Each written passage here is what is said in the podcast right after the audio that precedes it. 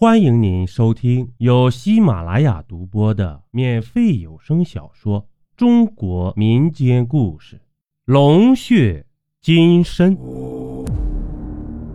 咱们书接上集，门上那个圆形的图案就是开启石门的机关，把它往里摁下去即可。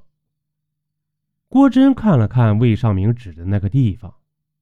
这样吧，我轻一点，我踩着你的肩膀上去。丁伟嗯的一声答应后，俩人便开始行动。大伙的目光都落在那个图案上面了。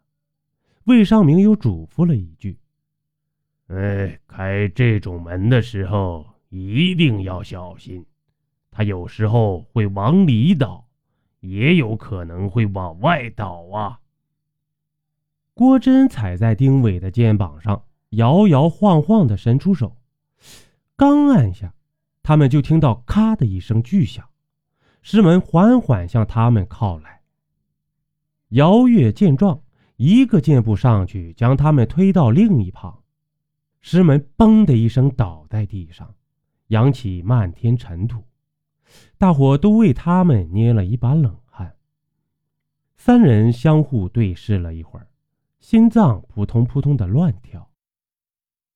这石门开启后，出现在他们眼前的是一条很宽的通道。众人都拿手电筒往里照，却不见尽头。哎，这里面会不会有那些机关暗器呀？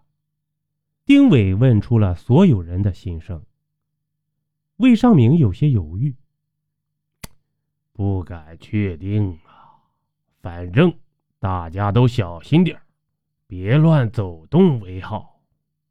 等会儿都紧跟着我。郭真把手电筒往里面一扔，并没有触发什么机关暗器。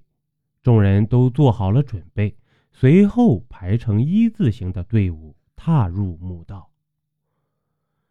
魏尚明走在最前头，身处这种阴森的环境中。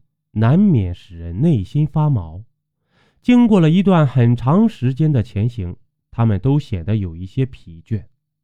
一路下来很顺利，没有发生任何的意外。这条通道很长，尽管他们走了很久，但是依然没有到尽头。郭真此时有一种不祥的预感，这地方如此熟悉，却又想不起来在哪里走过。他回忆了一会儿，才发现这正是自己上次梦里走过的地方。想到这儿，他开始担心，等下会不会出现和梦里一样的场景呢？走在最前面的魏尚明停下了脚步，他们被眼前的一个地下湖拦住去路。大家驻足湖边瞭望，湖水平如镜面，没有丝毫波动，深不可测。湖岸两边相距将近百米远，丁伟遥望着对岸说道：“难道我们要游过去吗？”话音刚落，就遭到姚月的极力反对：“游过去？这么长的距离，怎么游啊？”丁伟回过头，双眼紧盯着姚月，很不爽地说：“哼，那你说咋办？”反正现在我们已经没有退路了，要么游过去，要么等死。姚月觉得他说的有点道理，就不再和他争论了。郭真看到气氛变得如此僵硬，便出来缓和缓和。就算我们游过去，也得想一个安全的办法吧？你说是不是啊，魏叔？此时的魏尚明一言不发，望着湖水，表情十分冷漠，冷漠之中还夹带着一丝恐惧。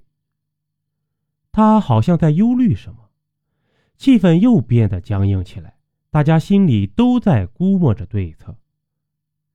时间过了很久，沉寂之中，魏尚明率先开口，他不情愿地说道：“哎。”我们现在唯一的办法就是游到对岸，但是大家一定要以最快的速度去游，千万不要分心呐。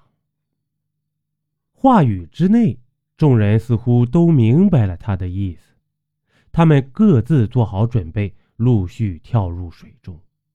湖水冰冷刺骨，让人有种快要冻僵的感觉。邀您继续收听下集。